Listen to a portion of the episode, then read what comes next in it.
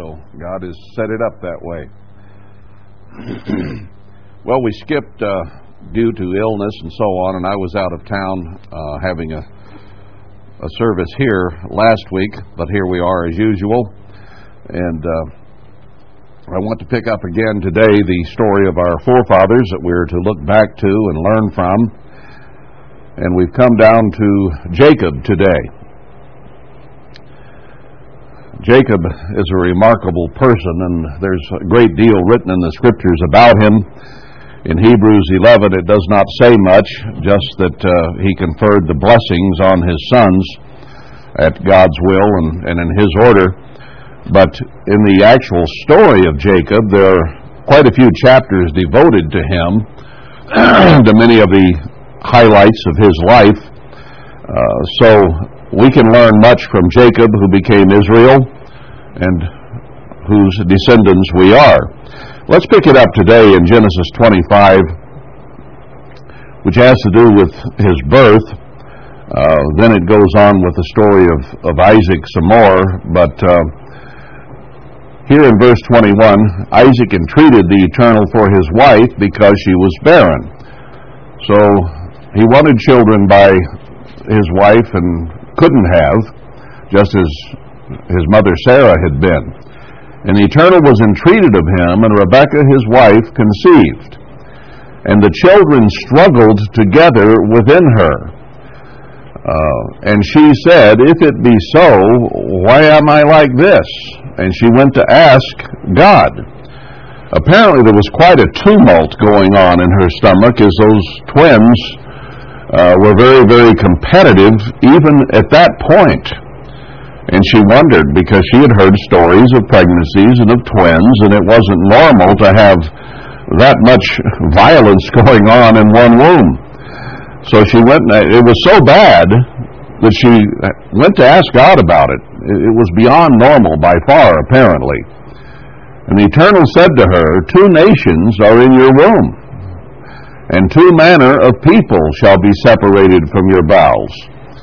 So, two nations, two different peoples, two who would lead different nations, and when nations get together, there is generally conflict.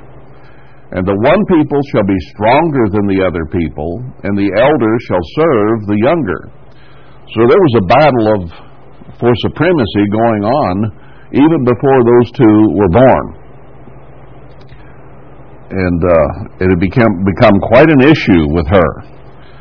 So if Jacob and Esau had trouble in the womb, certainly they would have tumult and trouble and competition as as uh, children as an, and as adults.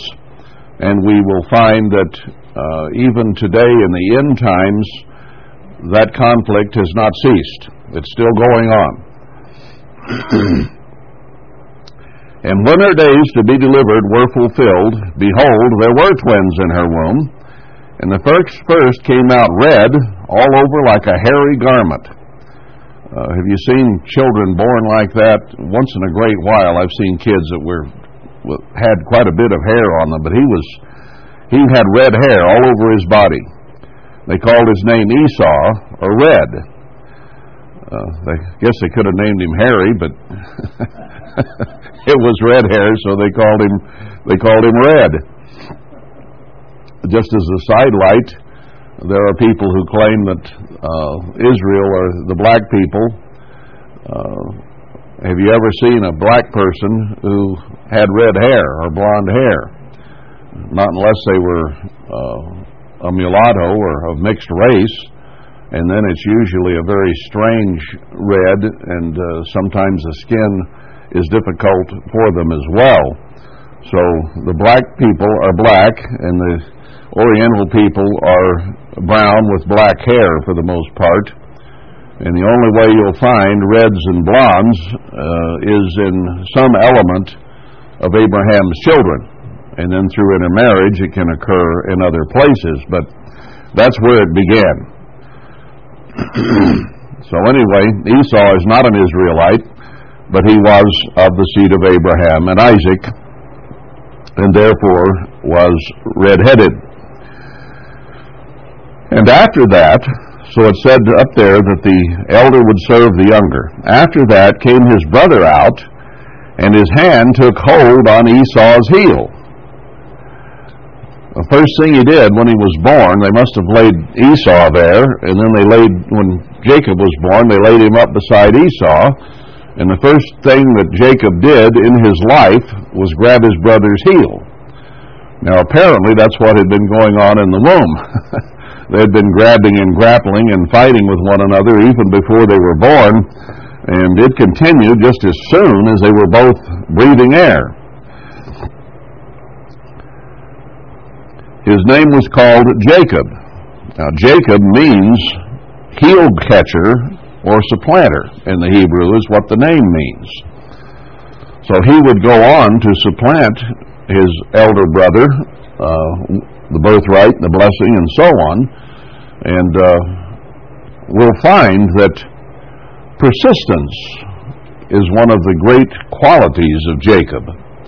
Whatever he went after, he went after pretty much wholeheartedly and persistently.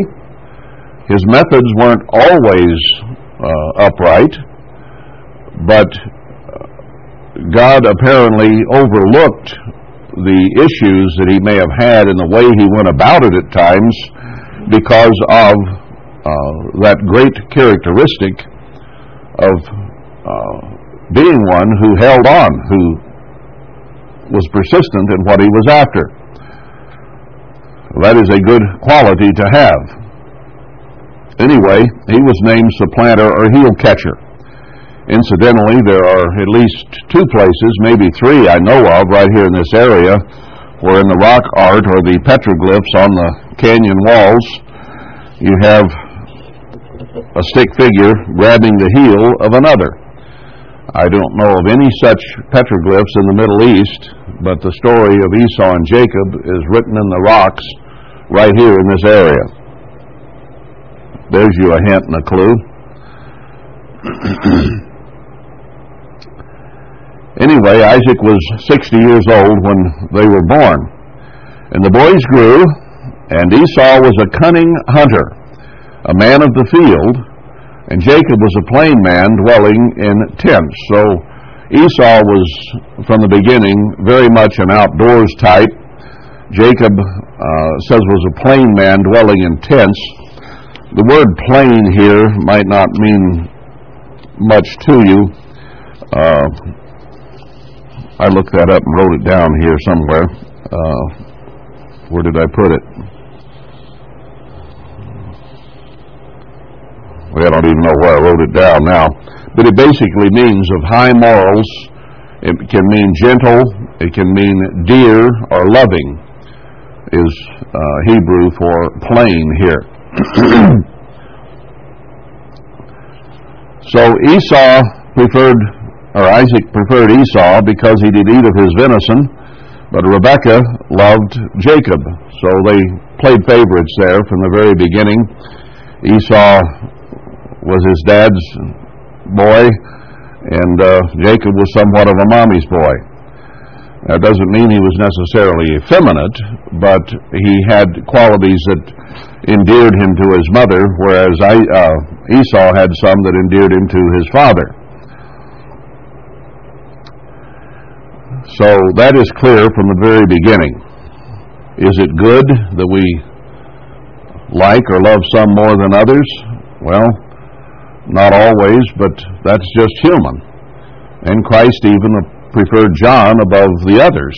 He was closer to him and, and loved him more or cared more for him or enjoyed his company more than he did the other disciples.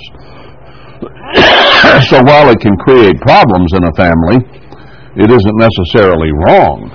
I think we should understand that. We think that we should have equal desire or kindness or love or feelings for all. But that just isn't the way it is. This is the way that life is. I think God the Father will always prefer Christ above us. I don't see a problem with that, do you? Uh, after all that He's been through for us and all that they've been through to bring us to their kingdom. I don't think there's anything to be jealous of. Now, Satan was not even a son, and he got jealous. That created all kinds of problems. So, uh, we should never be jealous of the position of Christ above us as our husband, as our elder brother, and all the offices, King of Kings and Lord of Lords, that he will hold. Anyway, Jacob uh, made some soup up, and Esau came from the field, and he was faint. He'd probably hunted all day long and climbed mountains. He was very, very tired. And Esau said to Jacob, Feed me, I ask you, with that same red pottage. I see some red soup there, and I want it, for I am faint. Therefore was his name called Edom. So that shows right there he was a redhead, and uh, red soup, red hair. Uh, there's another reason that he was called red. Now, Jacob did not use any subterfuge. He didn't lie. He didn't steal in this case. He just made a business proposition. Now, he was a plotter and a planner, a thinker, and not only a thinker or a dreamer, but he was also a doer.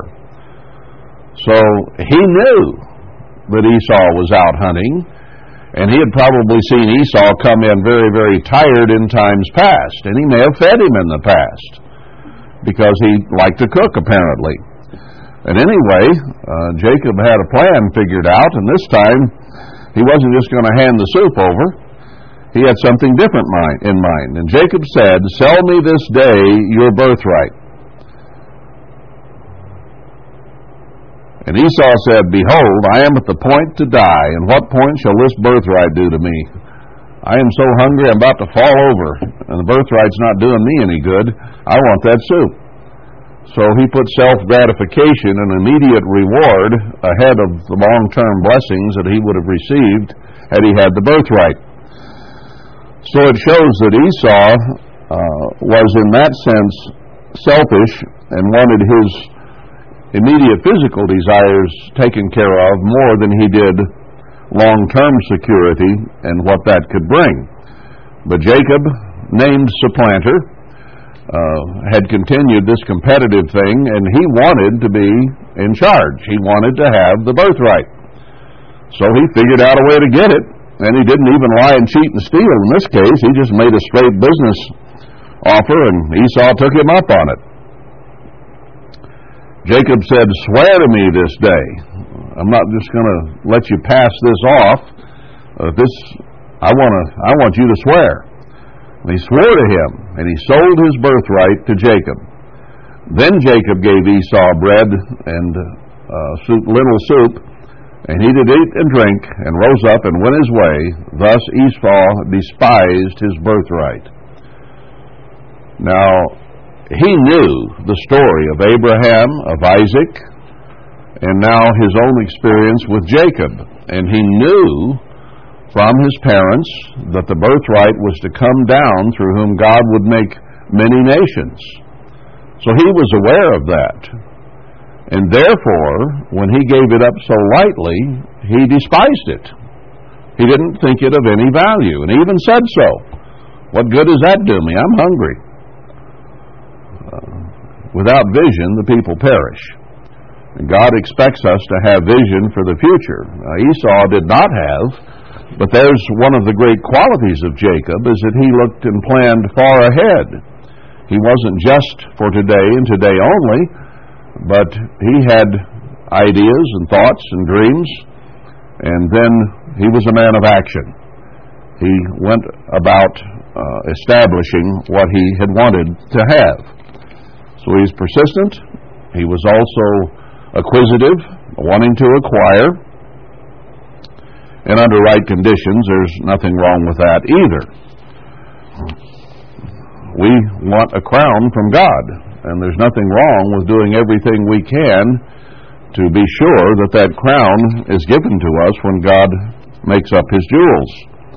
And he tells us how to go about it to love one another and to love Him with all our hearts and to speak often of Him. In other words, that He be the center of our world, of our universe, of our lives. And that which God was going to bless him with, he wanted to be sure he had. Now let's turn forward to chapter 27 because this goes on through Isaac, and then as Isaac dies in the end of 26, we pick up the story then of Jacob. It came to pass when Isaac was old and his eyes were dim that he could not see, he called Esau and said to him, My son. And he said to him, Behold, here I am. He says, I'm old, don't know when I'm going to die. He says, I've always liked your venison. Take your bow and go out and get me some venison. And make it good for me. Cook it the way you do, just, just the way I like it, and bring me that I may eat, that my soul may bless you before I die. Now, I'm sure he was aware at that point that the birthright had already been sold, but he had not yet conferred blessings upon his sons. So that's what he said is, I want to bless you before I die, so make me my favorite meal, and then I'll bless you. Now, Rebekah heard when Isaac spoke to Esau his son, and Esau went to hunt, and Rebekah said to Jacob, I heard your father speak to Esau, your brother, bring me some savory de- uh, venison before I die. And she says, Now, I got a plan here. I want you to do what I say, Jacob. Go to the flock, fetch from me two good kids of the goats, and I will make them savory meat for your father, such as he loves. Now, she had seen Esau cook up meat for his dad. She knew what herbs or what spices or what seasonings that he used in that meat. So she was going to take goats, which are somewhat similar to venison, uh, and, and uh, they don't have a lot of fat on them, as deer do not. Uh, beef would have been different. The taste is altogether different, but goat is not that far removed from venison. So with some spices, she could make it where he wouldn't know the difference and perhaps his taste buds and his sense of smell had somewhat diminished as well as his eyesight, who knows. But anyway, she was able to do it in such a way that he would be fooled by the taste. And she said, You bring it to your father, that he may eat, that he may bless you before his death. I don't know how far Esau had to go or how hard a hunt it was, but there must not have been deer just around behind every tree because they had time to kill a lamb or a goat it wouldn't be a lamb, it'd have to be a goat. Lambs are fatty also and distinct. They had time to, to kill the goat and to prepare it and to cook it and to feed it to uh, Isaac before Esau got back. Jacob said to Rebekah, his mother, Behold, Esau, my brother, is a hairy man, and I am a smooth man. So uh, he says, I can't fool him. He feels my he feels my smooth arms. He'll know I don't have the pelt that Esau's wearing.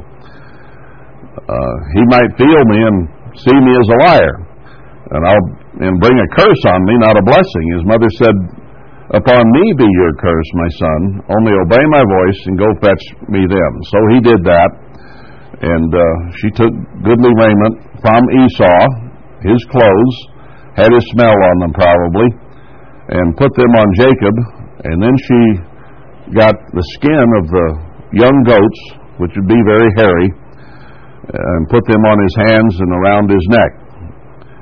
And she gave the spiced meat and bread and into the hand of Jacob. So they had some chicanery, some uh, subterfuge, some lying here this has always kind of puzzled me that uh, a man like him, who God was going to use greatly, uh, would use these methods. Of course, it was mostly his mother here who c- convinced him to do it, and yet he went along with the plan. Now, his desire for the blessings was very, very strong, and those overrode uh, any conscience that he might have had. Now, maybe we can learn something from that. Jacob was not perfect. His mother was not perfect. They made mistakes, and sometimes they used chicanery to get what they wanted. Now, is that good? No, it isn't the best way to operate, and we shouldn't have to lie and cheat and steal.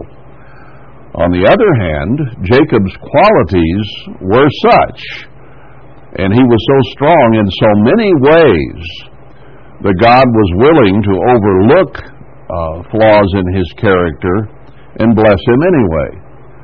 In other words, does sometimes God use us in spite of ourselves?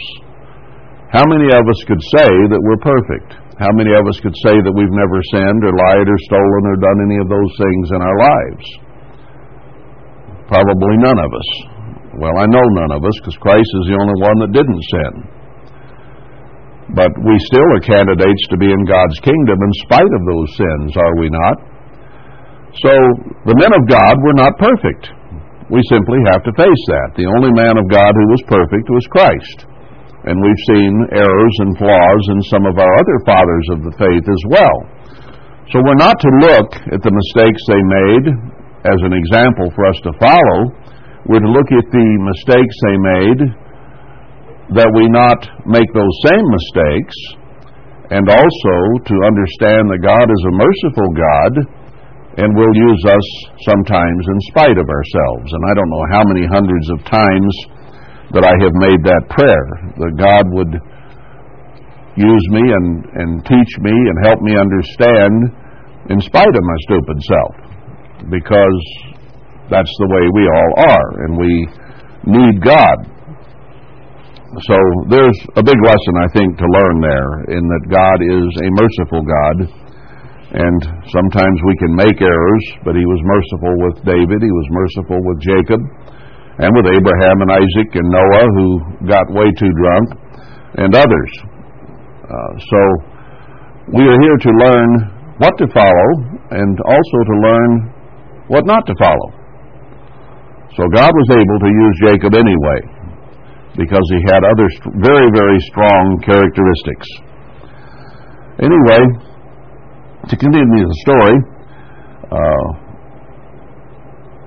she took the, the food in, and 18, he came to his father and said, My father, and he said, Here am I, who are you, my son? Uh, Jacob said to his father, I am Esau, your firstborn. So there's an absolute outright lie. Now, he had become the firstborn, had he not, by buying the birthright. But he wasn't Esau. that was an outright lie. I have done according as you asked me.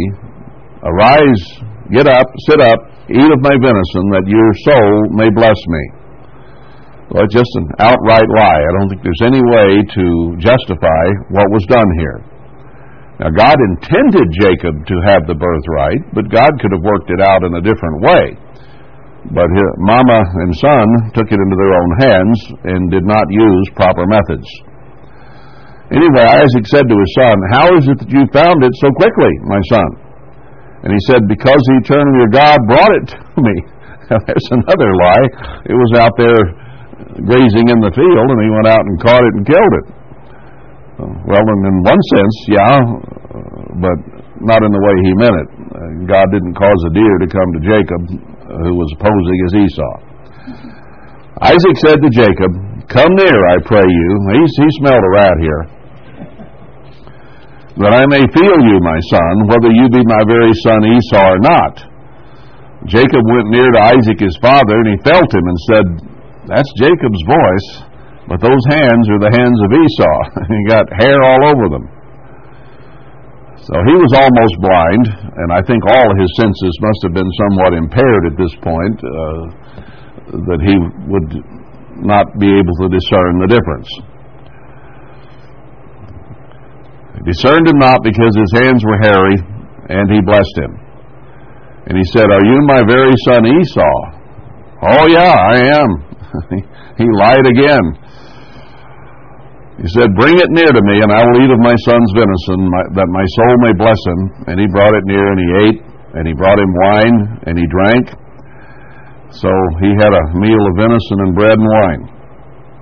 And his father Isaac said to him, Come near now and kiss me, my son. And he came near and kissed him, and he smelled the smell of his raiment, and blessed him, and said, See, the smell of my son is the smell of a field which the Eternal has blessed. So he may have used those clothes to hunt in. He may have had deer scent and blood on them, and he smelled like an outdoorsman. So there was some sense of smell there, at least, still remaining enough that he could be deceived. So then, under these conditions, he went ahead and gave the blessing. I think that also also shows Jacob's, I mean uh, Isaac's um, character in that when he found out that he had been lied to and cheated, he had already conferred the blessing and he didn't back out on it. How how could he do that? It had already been given to Jacob. He could have said, "You lied to me, and I'm taking that blessing away from you, and I'm going to to give it to Esau where I intended." But he didn't do that. He had already conferred it. So he said, "Therefore God give you the dew of heaven, uh, and the fatness of the earth, and plenty of corn and wine." So that means all kinds of physical blessings. Let people serve you. So he would be in a position of, of great power and nations bow down to you. Uh, has that happened in Israel's history? Certainly has. It's true today. Be Lord over your brethren, and let your mother's sons bow down to you. Cursed be every one that curses you, and blessed be he that blesses you. Now that's quite a blessing he confers here. Power, wealth, everything you need, and cursing and blessing on anyone who does either of those to you. and as soon as this had happened, here comes Esau with a deer on his shoulder. And he also had made savory meat and brought it to his father and said, Father, rise, eat your son's venison and bless me. And Isaac said, Who are you? I'm your son Esau. And then Isaac knew he had smelled a rat. He shook all over exceedingly and said, Who? Where is he that's taken venison and brought it to me, and I've eaten of all before you came and have blessed him, and he shall be blessed? He says, I can't take that back. And when Esau heard the words of his father, he cried with a great and exceeding bitter cry, and said to his father, Bless me, even me also, my father. And he said, Your brother came with subtlety and has taken away or has stolen your blessing. Is he not rightly named Jacob or supplanter? He supplanted me these two times. He took away my birthright, and now he's taken away my blessing. And he said, Have you not preserved a blessing for me? Well, Isaac was going to wholeheartedly bless Esau, so he had given him virtually everything in his heart and mind to bless him with. I can understand why Esau was a very, very bitter individual from then on. But on the other hand, uh, we cannot let bitterness take over because God should have been the God of Esau, but Esau became the God of Esau. And he became inward and bitter and angry and hateful. Anyway, Isaac said, verse 37, I've made him your Lord. I've made him your boss. And all his brethren have I given to him for servants. All your children, all your servants will be his servants. And with corn and wine have I sustained him. I've given him all the physical blessings. And, you know, what's left to you? I'll, I'll have to think about this. Well, what can I, what can I bless you with? Have you but one blessing, my father? Bless me even also, O my father. And he lifted his voice, so he, he wailed and cried. Uh, you know, when we take physical uh, gratification just for what we want at the moment, often we suffer for it. And here Esau was very bitterly suffering. So, verse 39 Isaac his father answered and said to him, Behold, your dwelling shall be the fatness of the earth and of the dew of heaven from above. Now, in a sense, what he's telling him is, I've already given that to Jacob, and you're to be Jacob's servants, so you'll dwell in the same area, at least uh, from the, for this time, basically, that uh, Jacob has. By your sword shall you live, and shall serve your brother. So he would be in the area to serve his brother. Now it shall come to pass, when you shall have the dominion, that you shall break his yoke from off your neck. So he says, You will serve your brother, he will be your master. Uh, you'll live in the same areas and you'll have some of the same blessings that he has because you'll be near him. But there'll come a time when you will break that yoke or that leadership and rulership from off your brother's, off your neck. Now, the book of Obadiah goes into that, speaking of Esau, and shows that here in the end time, Esau will prevail and break the yoke of Jacob from off his neck. And he will laugh and congratulate himself. Uh, Esau, his descendants are known as Edomites, and they call themselves Jews but aren't. Uh, that's why the Rothschilds and others have the red badge of Esau as their as their on their shield, because they're Edomites. And those elite of the world who call themselves elite at least will break the yoke of Jacob off their neck.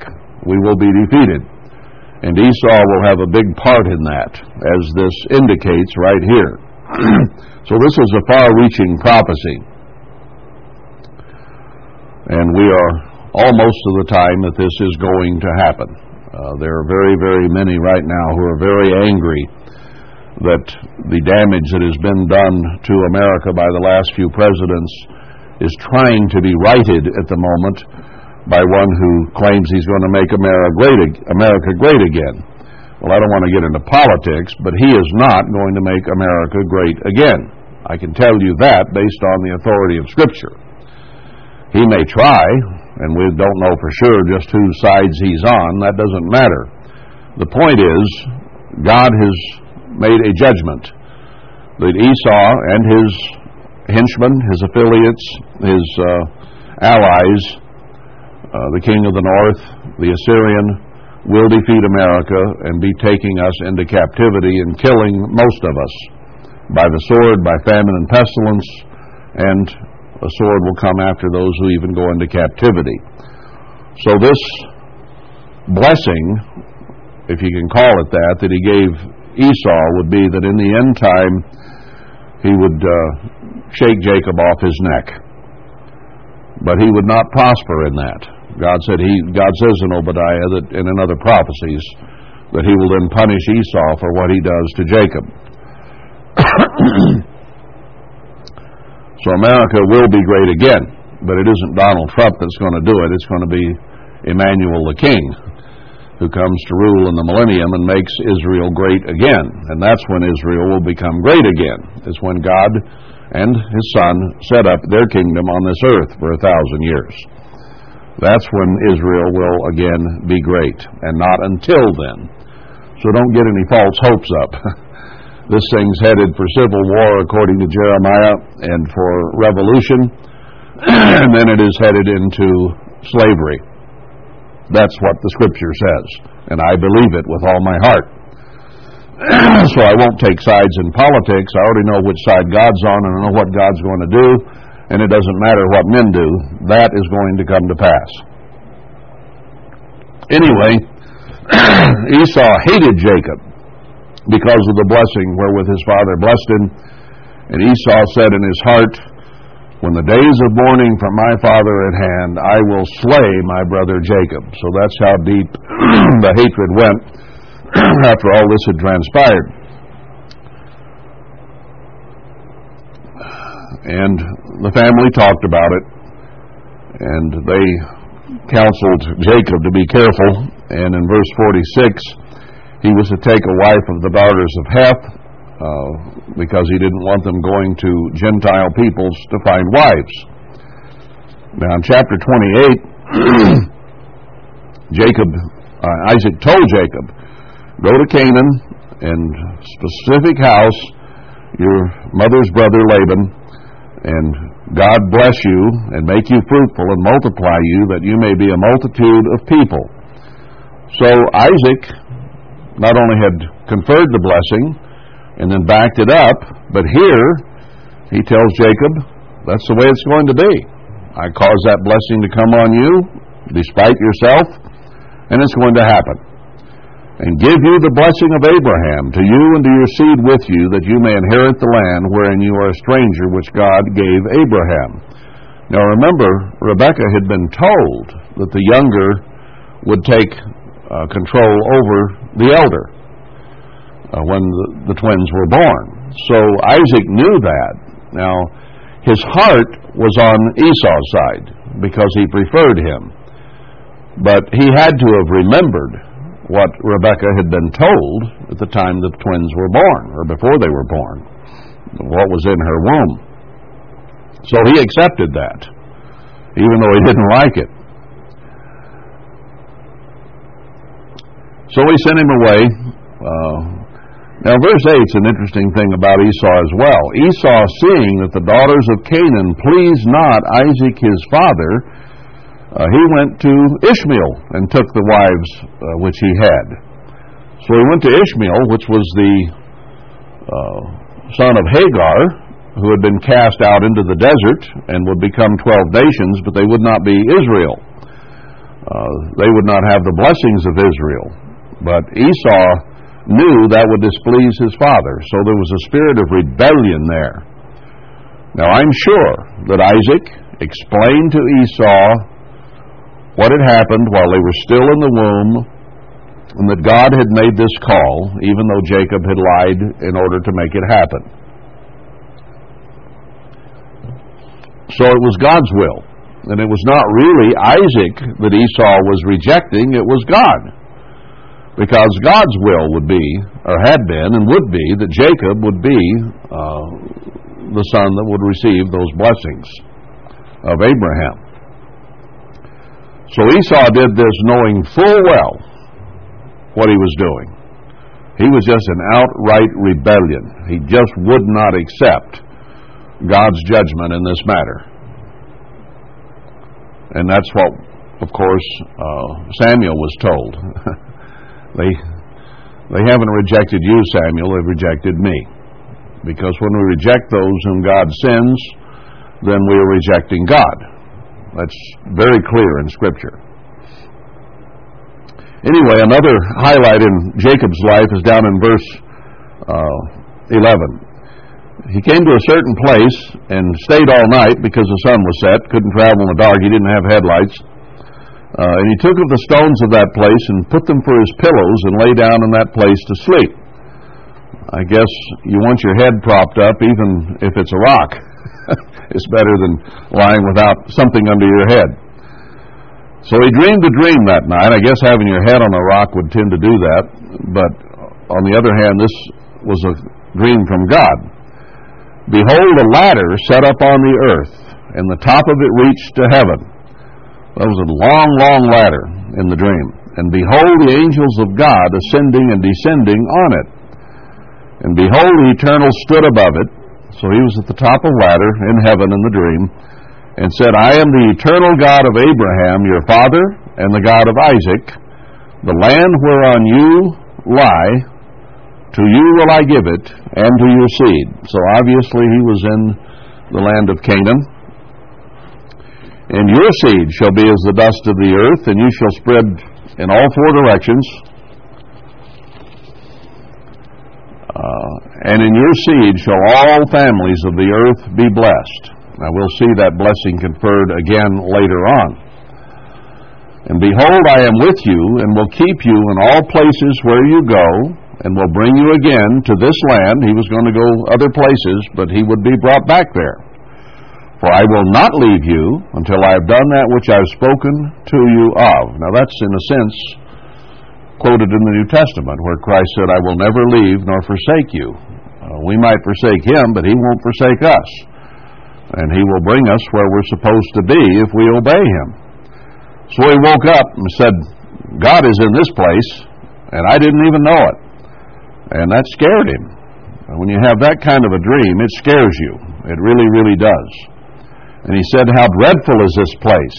This is none other but the house of God, and this is the gate of heaven. And I suspect that that was at the place that the temple would ultimately be built right in, up here in Jerusalem. and probably very near where we have found what appears to be where Jacob slept that night. The inscriptions are on the rock, and it does appear to be the case. Uh, it's a geological uh, rent in the tent. I mean, in the well, the tent, the uh, the tabernacle, or of the temple that was rent when Christ died. And so it's a geological depiction of that, I believe. Anyway, he rose up early in the morning in verse 18 and took the stone that he had put for his pillows and set it up for a pillar and poured oil on the top of it and called it Bethel, or that is, the house of God. And it had been called Luz at the first. It's called that in uh, Ezra 5 8, but it was renamed Bethel, or the house of God. That's what makes me think that the temple was ultimately built in that location and will be again very shortly. Jacob vowed a vow, saying, If God will be with me. Now, this dream really shook him up. He was afraid, he was excited. Uh, God had appeared to him and told him directly that those blessings of Abraham would be his. So he vowed a vow. says, If God will be with me and will keep me in this way that I go, and will give me bread to eat and raiment to put on, those things had been conferred by his father in the blessing. So he says, if God follows through on those blessings, so that I can again come to my Father's house in peace, then shall the Lord be my God. So this was a form of conversion where he made a commitment to God after seeing this dream. Now, he had been reared correctly and had known about God, but there comes a point in all our lives where it has to be a personal commitment. And in that case, this was his. And this stone which I have set for a pillar shall be God's house. And of all that you shall give me, I will surely give the tenth to you. So he pledged his heart. He allocated the place the temple or the house of God would be, and then pledged a tenth of his, whatever wealth God would give him. So that's a pretty firm commitment he made. We have a nation of people today who have trouble with commitments. Well, here's an example from uh, our father Jacob. Make a commitment, make it strong, make it powerful, mean it, and live by it. Now, God could overlook some of the mistakes that Jacob had made because he knew that this was the kind of man who would make that kind of commitment. So, even in trying to get the birthright and in receiving the blessing. He had showed that kind of commitment. That shows you right there that he wasn't a girly man. He wasn't an effeminate type. He may have not been an outdoorsman as such, but he had a powerful, strong personality. I think we've looked upon Jacob as being kind of a uh, a mama's boy, maybe in the wrong sense uh, he became an outdoorsman, as we shall see.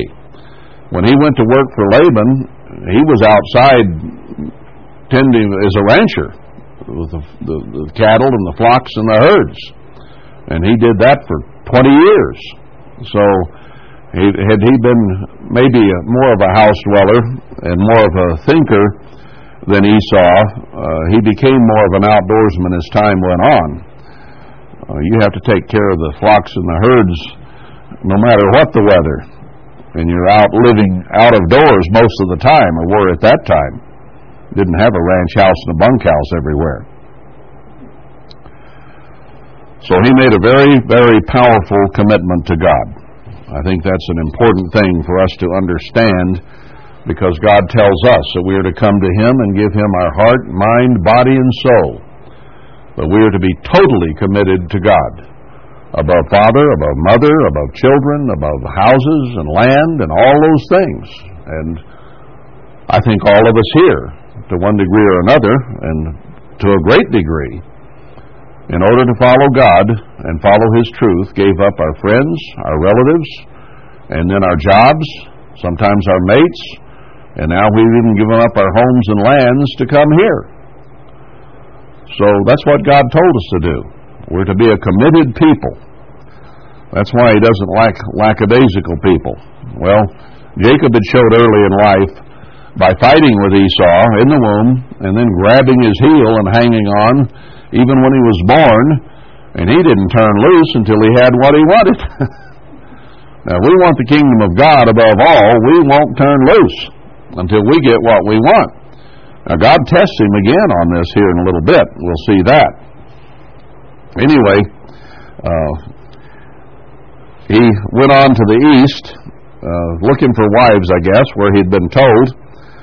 And uh, there was a well, and a rock rolled over it, and uh, there were people there. Verse 4 Jacob said to them, My brethren, whence are you? Where do you come from? We're from Haran.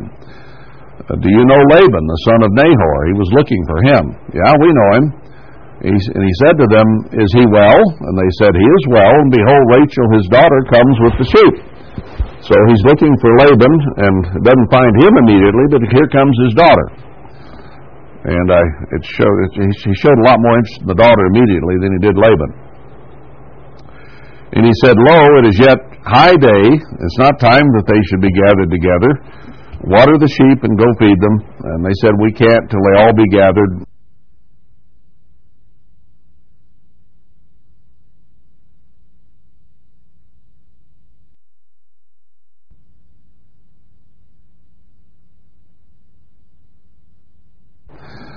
And when he saw Rachel, uh, his mother's brother, uh, he rolled a stone from the well's mouth and watered the flock of Laban, his mother's brother. Now, before that, it said they rolled the rock off. Now, Jacob was no weakling.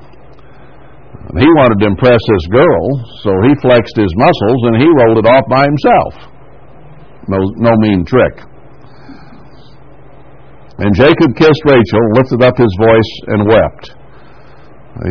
Uh, was this love at first sight?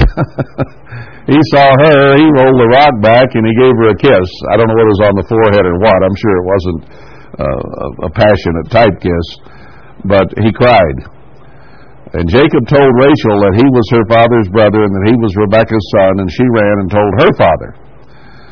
Um, Laban heard this news and ran to meet him and kissed him and embraced him uh, brought him to his house. So it must have been a holy kiss that Jacob gave Rachel, just as Laban gave him a holy kiss.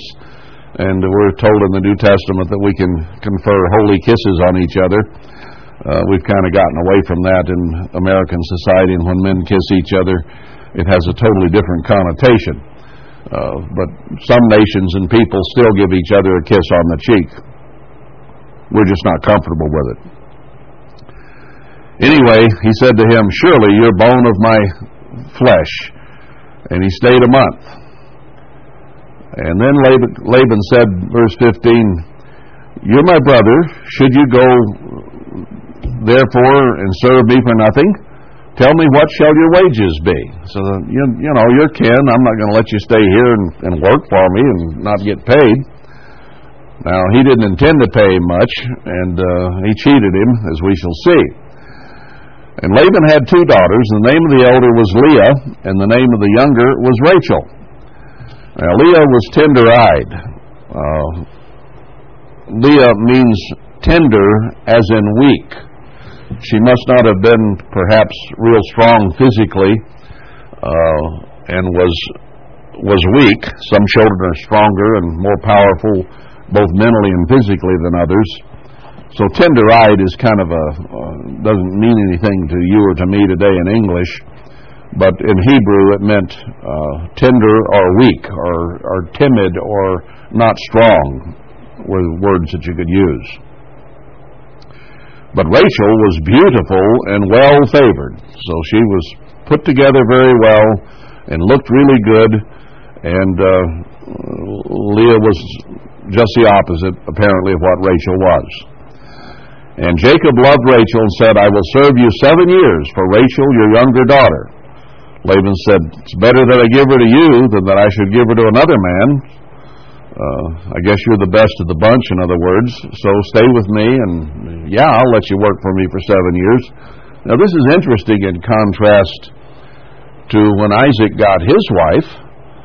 Uh, she was given to him, and she went home and married him, and he didn't have to do a thing except send a servant and give her a few gifts.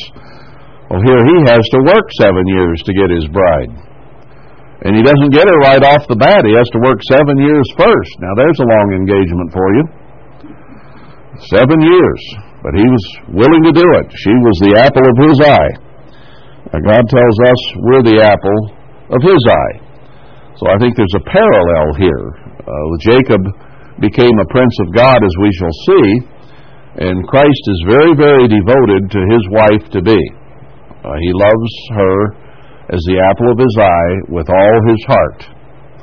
Spiritual Israel, whom he will come and marry. And he's willing to work for her. He was willing to come and die for her. He was willing to put her first in his life. And Jacob did the same with Rachel. So the parallel here is, is very beautiful. Laban said, It is better that I give her to you. Anyway, he served seven years, and they seemed to him but a few days for the love he had to her.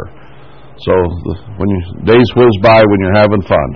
That's the one I'm going to marry, and seven years didn't seem like a long, long time to him. So when he'd worked seven years, he says, Give me my wife. My days are fulfilled, that I may go in to her. So he'd been waiting all this time. Laban gathered together all the men of the place and made a feast.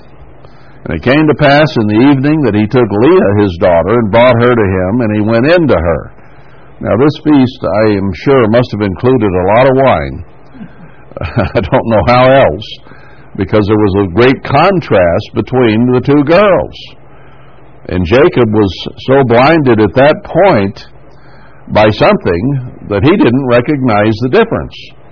Now, it may have been dark in the tent, and it may have been that uh, they had a veil or coverings over Leah so that he couldn't really see who she was.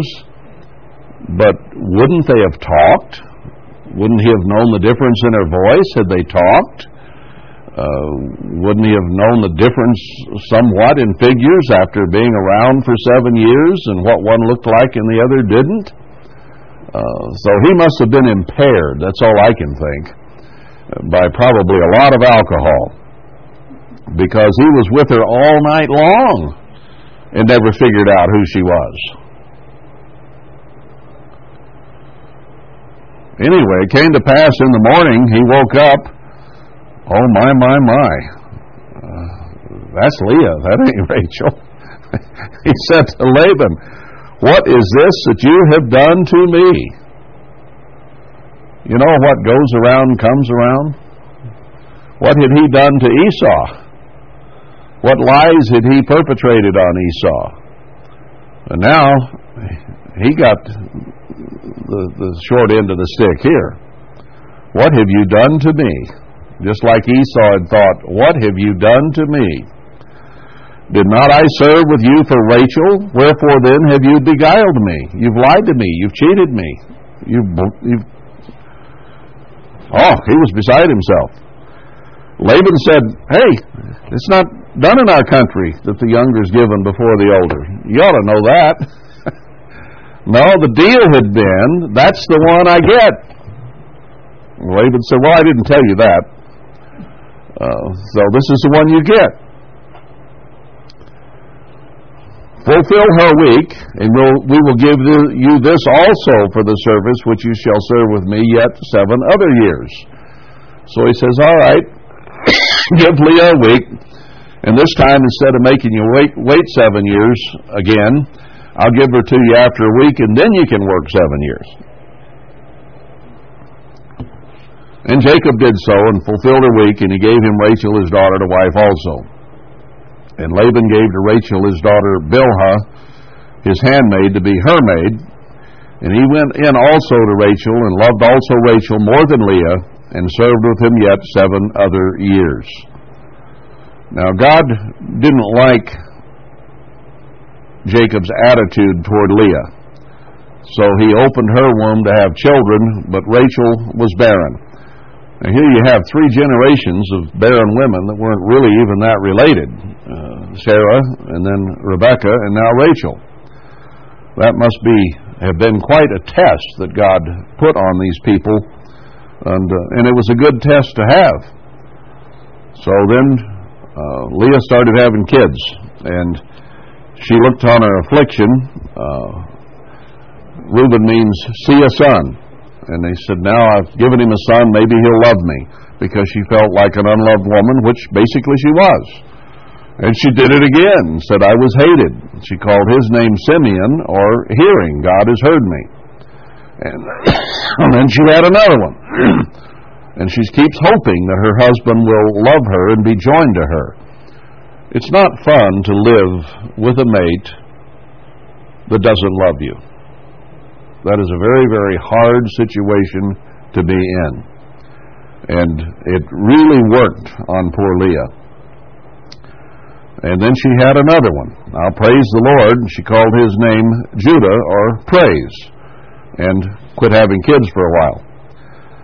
And then Rachel envied her sister and said to Jacob, Give me children, or I'll die. Now, that was a wrong thing to say. Uh, she did later die in childbirth. so, what she said came true.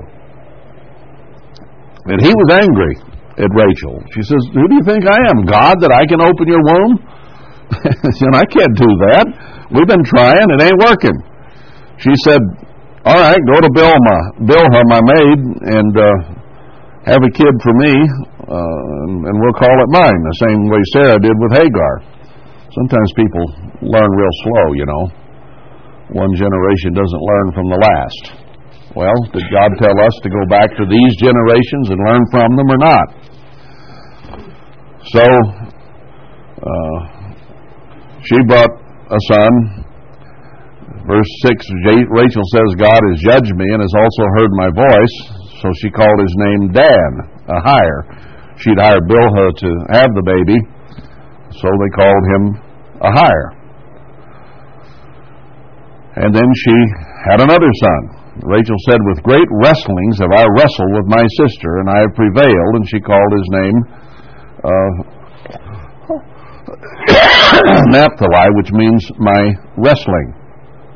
And this goes on and on. And uh, then Leah had another one. And then uh, there was some chicanery among the women, and, it, and Leah had another one after getting the the pot of uh, or basket of aphrodisiacs that there they called them mandrakes, and she had a sixth son for Jacob. I'm not going reading all of this. Uh, let's go down to verse 22. Uh, well, 21 it mentions mentions Dinah as a daughter. It doesn't usually mention the daughters, but Dinah became important a little later on in the story, so she is mentioned here. Uh, Dinah means judgment. A judgment came later on. Anyway, God remembered Rachel in verse 22 and opened her womb, and she conceived and bore a son, and said, God has taken away my reproach. She called his name Joseph and said, The Lord shall add to me another son. So, uh, J- Joseph in Hebrew means adding, or adding another, or in modern parlance, give me another one, is, was her attitude. Uh, so when Joseph was born, Jacob said to Laban, Send me away that I may go to my own place and to my country. Give me my wives and my children, and uh, I'll go. And uh, he said, Appoint me your, your wages, and I will give it. Uh, verse 29, he said to him, You know how I have served you, and how your cattle was with me. I've been your herdsman. For it was little which you had before I came, and it is now increased into a multitude. So he said, Laban, when I got here, uh, you didn't have much, and I have been very, very good at breeding your cattle and your sheep, and now you have lots and lots of them. The Eternal has blessed you since my coming, and now when now when shall I provide for my own house also? So he says, I've blessed you, I've helped you, and wasn't that part of the blessing that would come on him? Is that those he blessed would bless him? And he says, What shall I give you? Jacob said, You shall not give me anything. You're not going to give me anything. If you will do this thing for me, I will again feed and keep your flock. I will pass through all your flock today, removing from them all the speckled and spotted cattle and all the brown cattle among the sheep, and the spotted and speckled among the goats, and of, of such shall be my hire. So he says, I'm going to serve you. And he served him another six years, breeding animals for him and taking care of all his ranching operation. And so shall my righteousness answer for me in time to come, when it shall come from my hire before your face, every one that is not speckled and spotted among the goats and brown among the sheep, it shall be counted stolen with me. If I have taken any that aren't of, that aren't colored, uh, then you can say I stole them. Laban said, Behold, would it be would it might be according to your word. So that day he took all of those that had spots and speckles and so on out of Laban's herd, and he wasn't going to be given them, he was going to work for them. And then he moved away three days' journey, and Jacob fed the rest of Laban's flock. Now here's an interesting story. Uh, Jacob took rods of green poplar and hazel with chestnuts and peeled white streaks in them and made the white appear which was in the rod. So he took these limbs, long branches or stalks of trees, and peeled some of the bark off and made them into rods. And he set those rods before the flocks in the gutters and the watering troughs when the flocks came to drink. And they hopefully would do their conceiving when they were there around the water hole. They're not out eating, they're at the water hole to get drinking and then they become amorous and, and breed there. And the flocks conceived before the rods and brought forth cattle, ring strake, speckled, and spotted. So he separated the lambs the same way. And uh, when he saw the stronger cattle, he put them in with the ring straked and spotted bulls, and the weaker cattle he left outside. So what he did was made cattle guards. It's pure and simple. If you lay a bunch of sticks in a row like a cattle guard we use on roads today, cattle will not cross it.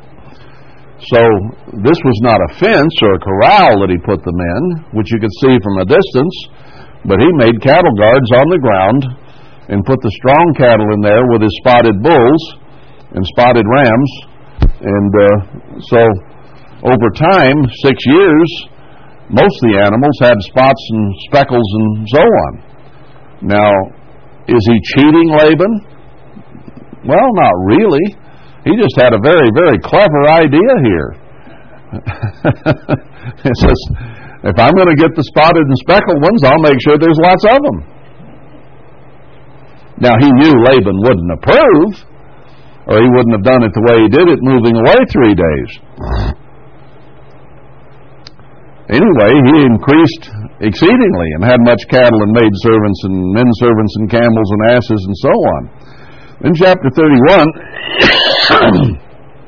Laban's sons began to notice this and said, He's got all the animals now. There's hardly any that are all one color. And Jacob beheld the countenance of Laban, and it wasn't real happy as it had been before uh, Laban realized that something was going on here, and he didn't like it. So God stepped in in verse 3. The Eternal said to Jacob, Return to the land of your fathers and to your kindred, and I will be with you. So God was going to bless Jacob in spite of this deviousness that he showed. He didn't lie, uh, and in one sense, he didn't even cheat. Uh, but he did it he held his end of the bargain. And we'll see that God was actually in this one.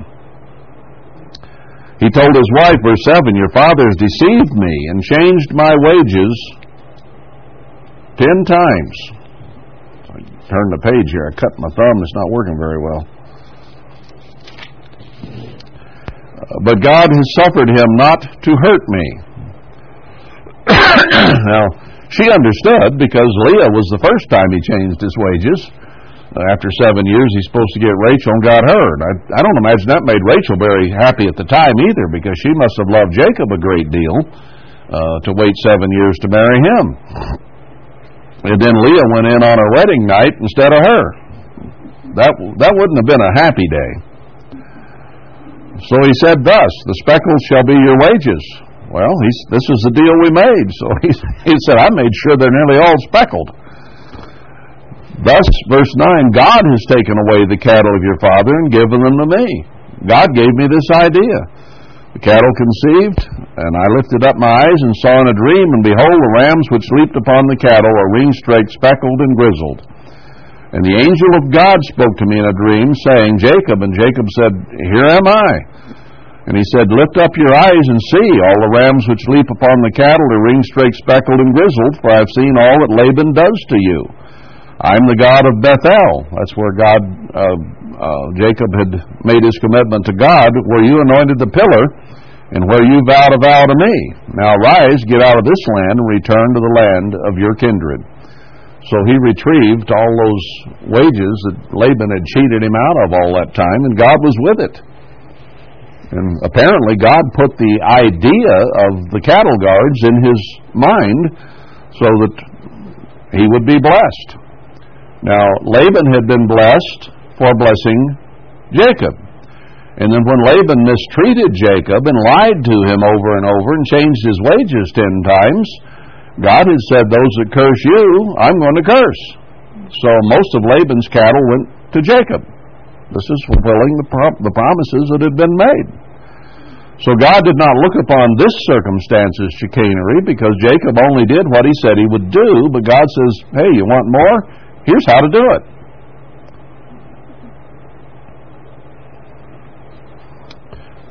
Well, let's uh, let's see where I want to go next. We're in chapter 31 here, or 30. Let's go on to 32. Uh, here we have another encounter between Jacob and Esau when Jacob was going to go back to the land that God had given him, back to the land of Canaan. Uh, he went on his way, and, and, the angels of God met him and uh, said, This is God's host. And Jacob sent messengers. They must have brought him the message, Your brother's coming. And uh, that scared Jacob because he knew Esau's attitude. He had vowed to kill him, and he figured that that vow was still valid anyway, uh, he, verse 5, he said he had asses and oxen and flocks and so on. Uh, and he's afraid that these would be stolen from him and he'd be killed.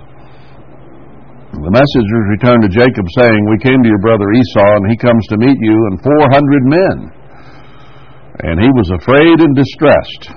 You got 400 men marching on you, and you got most of your wives and kids, uh, and you know the guys vowed to kill you, uh, that would be distressing. So he divided his wives and children into two groups, put Rachel and uh, and her son uh, at the back, and trying to figure it out on how to at least save some. He says if Esau come to the one company and kill them, then the other might be escaping. Verse 9 Jacob said, O God of my father Abraham. Now here's a, here's a clue for you. When you have trouble, turned to God. He was distressed, he was upset, frustrated, so he turned to God. Uh, and God, the God of Abraham and Isaac, the Lord which said to me, Return to your country and to your kindred, and I will deal well with you. So he reminds God, You said you'd do good to me. you know, when you go before God, He has more power, and He can do as He pleases so sometimes we need to remind God of His promises. I remind God very, very regularly, I, I think almost every day, that uh, you've told us that you will turn this thing around before the flesh fails before you, and we're getting old and we're failing in health and everything else. Uh, please do this before we indeed fail before you. And uh, so I remind him of that promise. Now, in the same breath, God says, serve me with all your heart, mind, body, and soul. So I have to do my part, and you have to do your part in our commitment to God, so that He will then do what He has said He will do for us. But we have to remind Him of the promises, and that's something that Jacob did. Now, he was an aggressive type individual. We've already seen that. So when he went before God, he claimed the promises. He's standing on the promises, as the old Protestant song goes.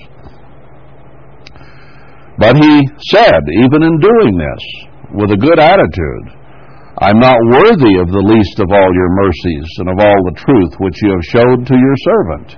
Who of us is worthy of what God has shown us and taught us? None of us. So he says, why, why did he say I'm not worthy? Well, he recognized God was greater than he. He also realized everything in his life had not always been done in the way that it ought to. So he says, I'm not worthy of these blessings you've said you'd give me. So he asked for mercy. He asked for truth.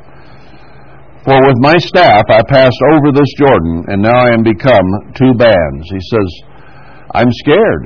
I've divided myself into two bands. So he says, I don't know what to do. Deliver me, I pray you, from the hand of my brother, from the hand of Esau, for I fear him, lest he will come and smite me and the mother with the children. The mother, uh, the one he was most concerned about was, of course, Rachel and, uh, and Joseph. And you said, I will surely do you good and make your seed as the sand of the sea, which cannot be numbered for multitude. So he reminds him of another promise you know, yeah, I got all my wives and kids here, and if they destroy them, how am I going to become as the sand of the sea? So it's not wrong to remind God of His promises, and at the same time ask for mercy and forgiveness, and recognize that we don't deserve anything from God, but because of His largesse and His love, He will help us anyway. So that was his prayer. So there's a very, very strong characteristic of Jacob, is to go before God claim his promises, don't be bashful about it, but then have a right attitude, not a self righteous one, as you go about it. So he stayed there that night uh, and took what he had and sent a present to his brother. A bunch of animals and camels and so on. And they were delivered uh, to Esau. Now let's come on down. And Esau turned out to be friendly this time. Now, did God change Esau's attitude briefly? Esau hated him before. Here he was friendly, and they got along okay for a short time, and then they departed. And Esau's hate, hatred and bitterness came back again, and it was always with him for the rest of his life. Now, let's finish this up with a very positive story down in verse 24. When they departed, Jacob was left alone, and there wrestled a man with him till the breaking of the day. So here was an all night wrestling match. And when he saw that he prevailed not against him, he touched the hollow of his thigh, and the hollow of Jacob's thigh was out of joint as he wrestled. This turns out to be Christ he was wrestling with, and Jacob wouldn't give up. Now, think back at the stories we've already seen, where Jacob didn't give up in the womb. He didn't give up when they were laying on the birthing table. He didn't give up on the birthright or the blessing. Uh, he was pretty persistent in going after the things that he wanted, needed, or had been promised to him. And here, when he was wrestling all night with someone who was obviously a lot stronger than he was, uh, he wouldn't give up. So Christ finally just touched his thigh and it went out of joint. He had the power all along, but he wasn't using it. He was he was testing Jacob to see how persistent he would be. Now, if you're to be a father of many nations, you need to be strong. You need to know what you're after, and you have to be willing to go after it. And he began to see that for sure here in Jacob. Didn't he test Abraham? Didn't he test Isaac? Well, here he's testing Jacob. He said to him, What's your name? And he said, Jacob. And he said, Your name shall be called no more Jacob, but Israel, which means a prince of God. For as a prince have you power with God and with men, and have prevailed. Now he had conferred that name on him earlier in chapter what 28, I think it was. Uh, but here he confirms it that his name would be Israel. Are you a prince of God because you, uh, uh, for as a prince have you power with God and with men and have prevailed. Now, how did he have power with God? Christ was obviously stronger than he was. And when he touched his thigh and put it out of joint, uh, that clearly showed he had greater strength. Now, how had he prevailed and had power with God? I think more in claiming the promises and showing a, a, a humble attitude and asking for God's help and deliverance. And then he proved that by staying with it all night long and in that sense prevailing or having power with God. So his personality uh, came out in this particular wrestling match. And Jacob asked him and said, Tell me, I pray you, your name. I gave you my name. What's your name? And he said, Wherefore is it that you do ask after my name? And he blessed him there. Well, he, he began to realize who it was, even though Christ didn't answer directly, just like he didn't often in the Proverbs or the parables in the New Testament. Jacob called the name of the place Peniel, the face of God, for I have seen God face to face, and my life is preserved. So he knew who it had been. That must have been an awesome feeling. And as he passed over Penuel, the sun rose upon him, and he halted on his thigh. Uh, the Jewish history says that he limped all his life after having that dislocation, and that might have been a reminder of for him and for others what Jacob had gone through uh, and the the trial and the test that he had passed there to show that he had the power, the strength, the persistence uh, that is required to truly be a leader. And Jacob showed that here with God. So we need to have that kind of persistence and come to have that kind of power where we can claim God's promises and know that they will be met and do our part. And he showed here by wrestling with and not giving up all night long that he was willing to do his part. What tests, what trials will God put you and me through to be sure that we will do our part. He said after Abraham was willing to sacrifice Isaac, Now I know your heart. Here he said with Jacob, You'll be a prince before God because you have prevailed and you've stuck with it. What did he do? He endured to the end. All night long. And what does Christ tell us in Matthew 24?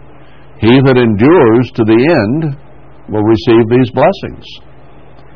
So he showed great endurance here, wrestling all night. And we show endurance by wrestling all our life until we achieve what God has promised us. We'll stop there for today for sake of time, but there's more to the story.